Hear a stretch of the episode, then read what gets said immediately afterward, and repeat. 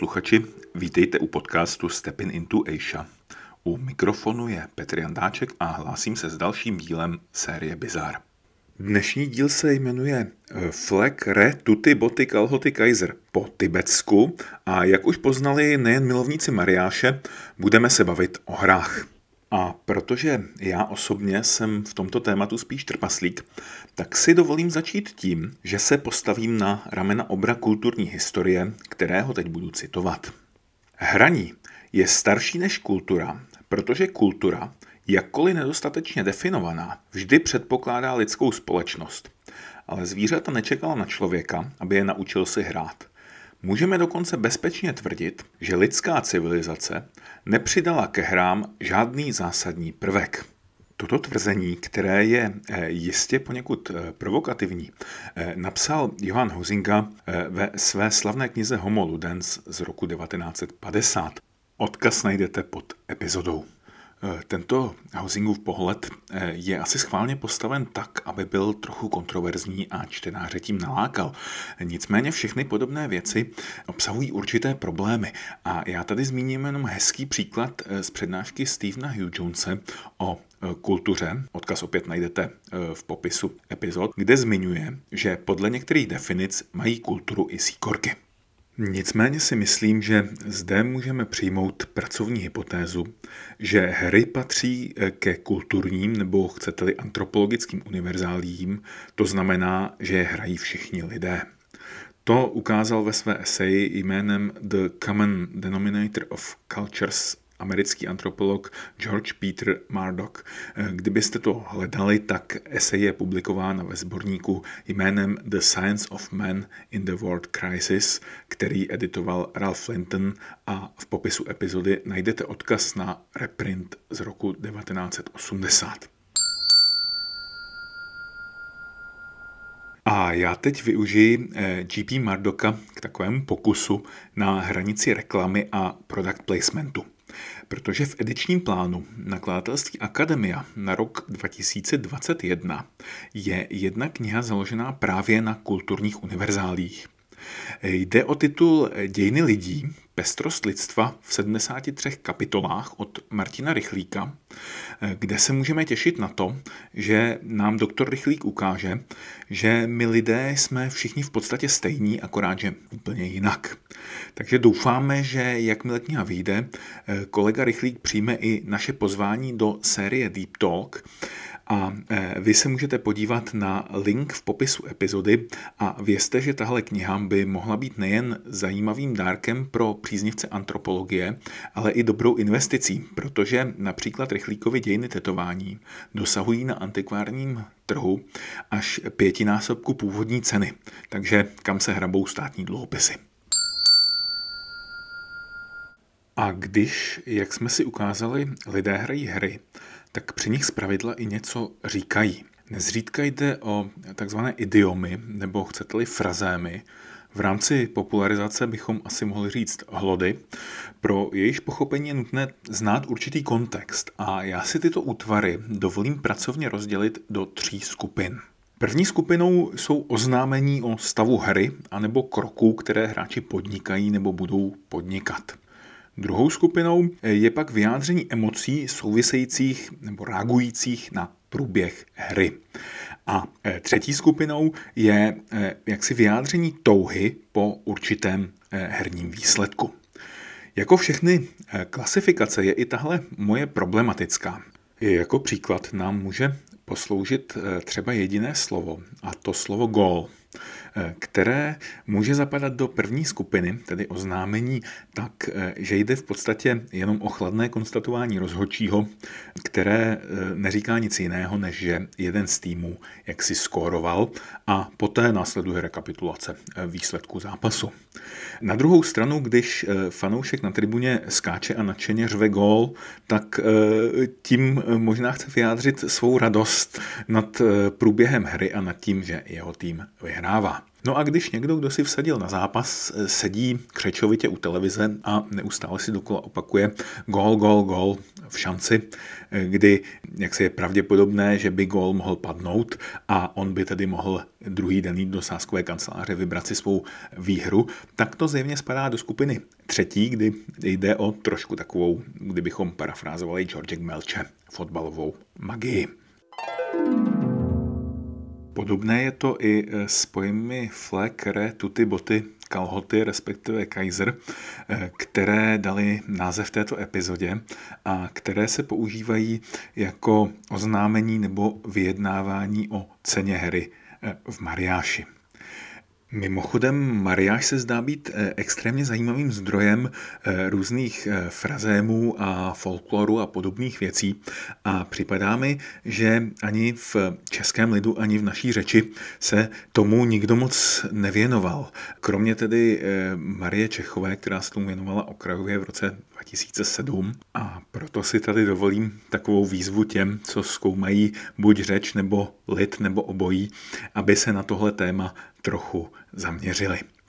Ale teď už eh, přejdeme k tibetskému tématu, protože tibetané samozřejmě hrají hry také a tato epizoda eh, se bude věnovat eh, hláškám používaným v tibetské hře šo, kterým se říká šopše. A teď by bylo asi vhodné říct něco ke hře šo. Šo je hra tibetská, patří mezi hry deskové, tedy hraje se na herním plánu a tradičně je pokládána za hru prastarou. Nicméně nejstarší zmínky, které bychom asi mohli nebrat jako folklor, jsou tak z 15. století. Ale samozřejmě je možné, že při rozsáhlosti tibetské literatury a textů se objeví zmínky starší. Slovo šo znamená v tibetštině kostka. Hře se také někdy říká šoce, to znamená jenom hrašo. A vlastně kostky eh, se používaly v tibetské kultuře asi od doby, co máme doložené nějaké historické prameny. A už v desátém století se používaly kostky k věždbám. Eh, pozor, u věžteb by se zřejmě neříkalo šo, ale říkalo by se mo. Ehm, takové kostky eh, používané k věžbám už se našly v desátém století. Našeli Aurel Stein v pevnostech Mirán a Mazartak a šlo o kostky čtyřstěné. Nicméně pro šo se používají kostky eh, šestistěné a zřejmě s původním použitím kostek při věžbách a ordálích ve starém tibetském právu příliš nesouvisí. Když už jsme ale zmínili ten folklor, tak se také vypráví, že hrdina tibetsko-mongolského eposu král Gesar, nebo Geser, záleží, jestli to bereme tibetsky nebo mongolsky, tak údajně uměl na dvou šestistěných kostkách ehm, hodit číslo 13, čímž porazil svého nepřítele a značně se přiblížil našemu Čaku Norrisovi, o kterém se eh, vyprávějí vtipy podobné téhle historce. Abychom si mohli zahrát show, tak potřebujeme několik věcí. Jak už jsem naznačil, jsou to dvě kostky, kterým se tady tibetsky říká šo, a které jsou šestistěné a čísla od jedné do čtyř jsou na nich červené, kdežto pět a šest jsou modré nebo černé. Dále je potřeba pohárek, do kterého se ty kostky dají, když se eh, míchají před hodem. Tomu pohárku se říká šopor tibetsky. A při hodu kostkami tento pohárek dopadne na podložku, té se říká eh, a je kulatá a je z jačí srsti. Je udělaná tak, aby byla poměrně pevná, protože tím pohárkem s kostkami se při hře eh, výrazně tluče a to, jak popisuje Charles Bell ve svých The People of Tibet z roku 1928, tak eh, se s tím pohárkem tluče tak silně, že po hře jsou hráči dokonce vyčerpáni. Takže to je pohárek. No a e, kromě toho je potřeba něco, co by e, tvořilo e, herní plán a to je 64 mušlí nebo kamínků. Těm kamínkům by se říkalo deu a mušlím tonbu. A ty se používají tak, že se dají do spirály ve směru hodinových ručiček kolem té podložky shongden. Máme tedy eh, zařízení pro hod kostkami, kostky a herní plán a už je potřeba mít jenom nějakou obdobu figurek. A tu tvoří ve hře šo většinou mince, kterým se říká laky. Eh, lak je zřejmě od slova lak paruka a ky může znamenat buď pes nebo štěstí. To záleží na tom, jak by se to zapsalo, ale ono se to asi moc nezapisuje.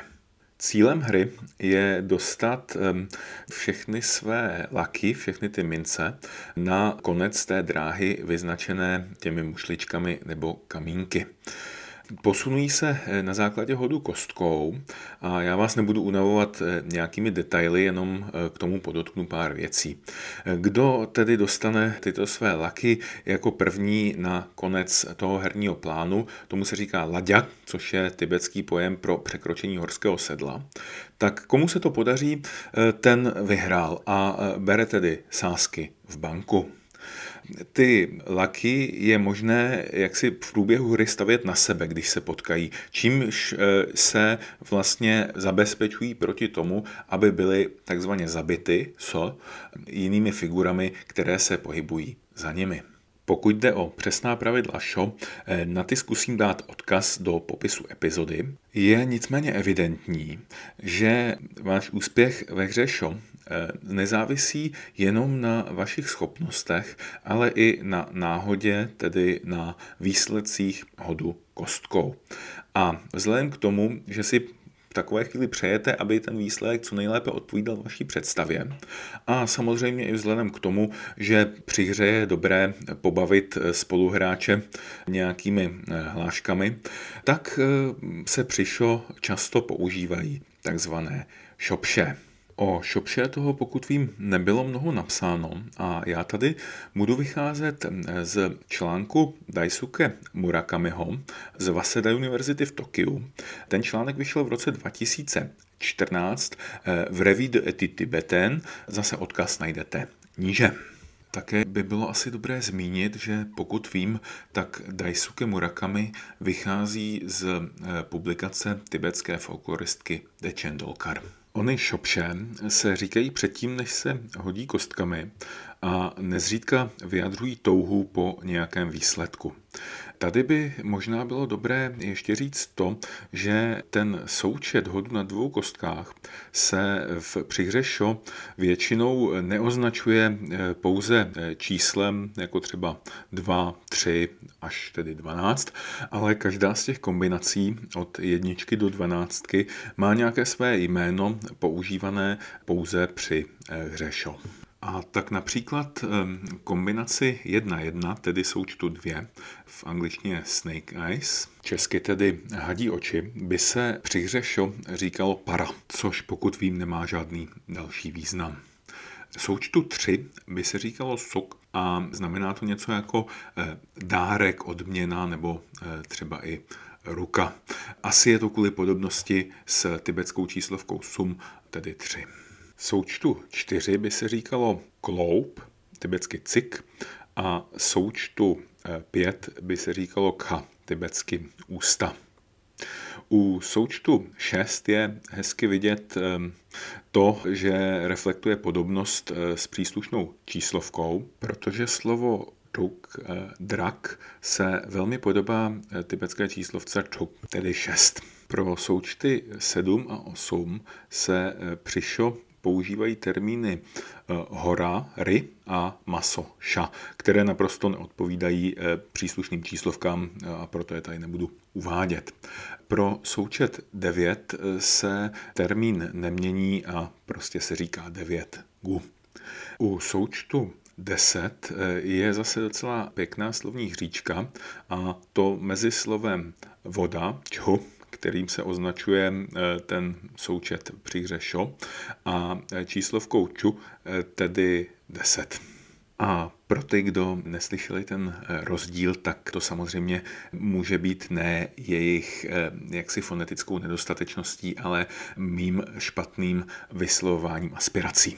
A poslední dvě čísla, která můžeme hodit na dvou kostkách, tedy 11 a 12, jsou označovány Tok a Jang. A to znamená něco jako položka nebo bod nebo kořen v případě tohoto. A to čang naopak souvisí trochu s polikáním nebo pitím nebo něčím takovým. Každopádně nevidím žádnou souvislost mezi čuči a čuni, což je 11 a 12 při běžném počítání. Kromě toho, jak uvádí Daisuke Murakami, tak eh, hozená čísla mohou mít i vliv na to, kolik skleniček musí při hře eh, který z hráčů vypít. Je tedy evidentní, že hráč v určité situaci potřebuje na kostkách hodit určitou hodnotu. A nebo prostě určitá hodnota mu vyhovuje daleko více než hodnota jiná. A samozřejmě spoléhat se čistě jenom na pravděpodobnost, to znamená, že ta hodnota bude někde okolo čísla 7, není účelné.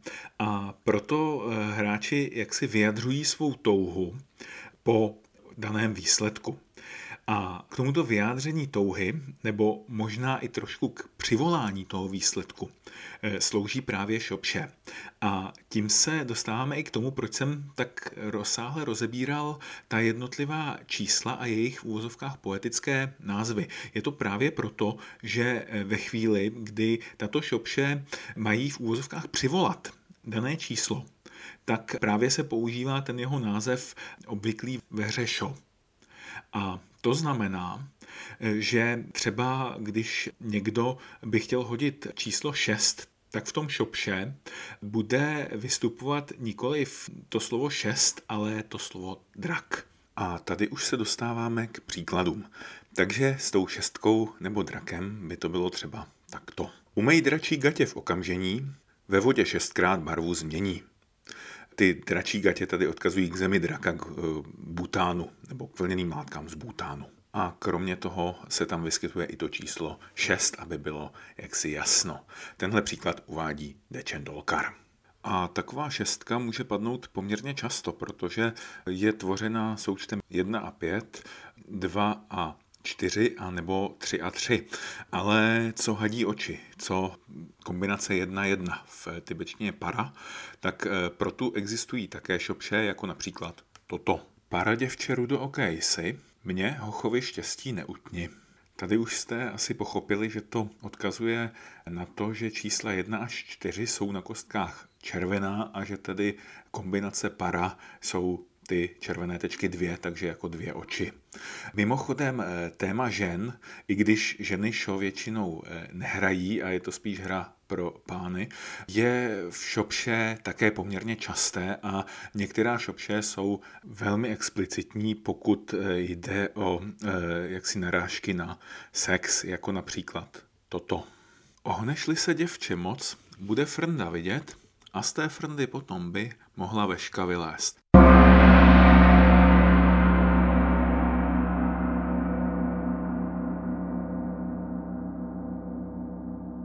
Tak to je eh, poměrně silné, ačkoliv eh, Murakami Daisuke uvádí, že to patří ještě k těm decentnějším. Také mi není jasné, zda to odkazuje na nějakou hodnotu, kterou by si eh, ten, kdo to říká, přál hodit. Já se domnívám, že ne, ačkoliv nějaké fonetické podobnosti bychom možná našli. A tím se dostávám k dalšímu tématu, že ne všechna šopše mohou být zaměřena na to, abyste na kostkách hodili jednu hodnotu nebo třeba více hodnot. Některá šopše také tematizují etnicitu a tady mám třeba jeden příklad. Z Hochemskamu nehraj si, než tě kopne do koulí. To, jak uvádí Murakami Daisuke, tematizuje jaksi horkokrevnost a prudkou povahu lidí z východního Tibetu, tedy z Kamu, což je region, kde eh, svého času třeba silniční lupičství bylo pokládáno za celkem úctyhodné zaměstnání. V Šopše se samozřejmě zrcadlí i politika a dokonce se mi podařilo najít šopše, které by mohlo odpovídat aspoň přibližně naší Mariášové průpovídce Sedm kulí jako v Sarajevu. A toto šopše říká, víš, kdo vydal Čamdo? Byl to Ngavangape tak to by asi chtělo možná trochu vysvětlit.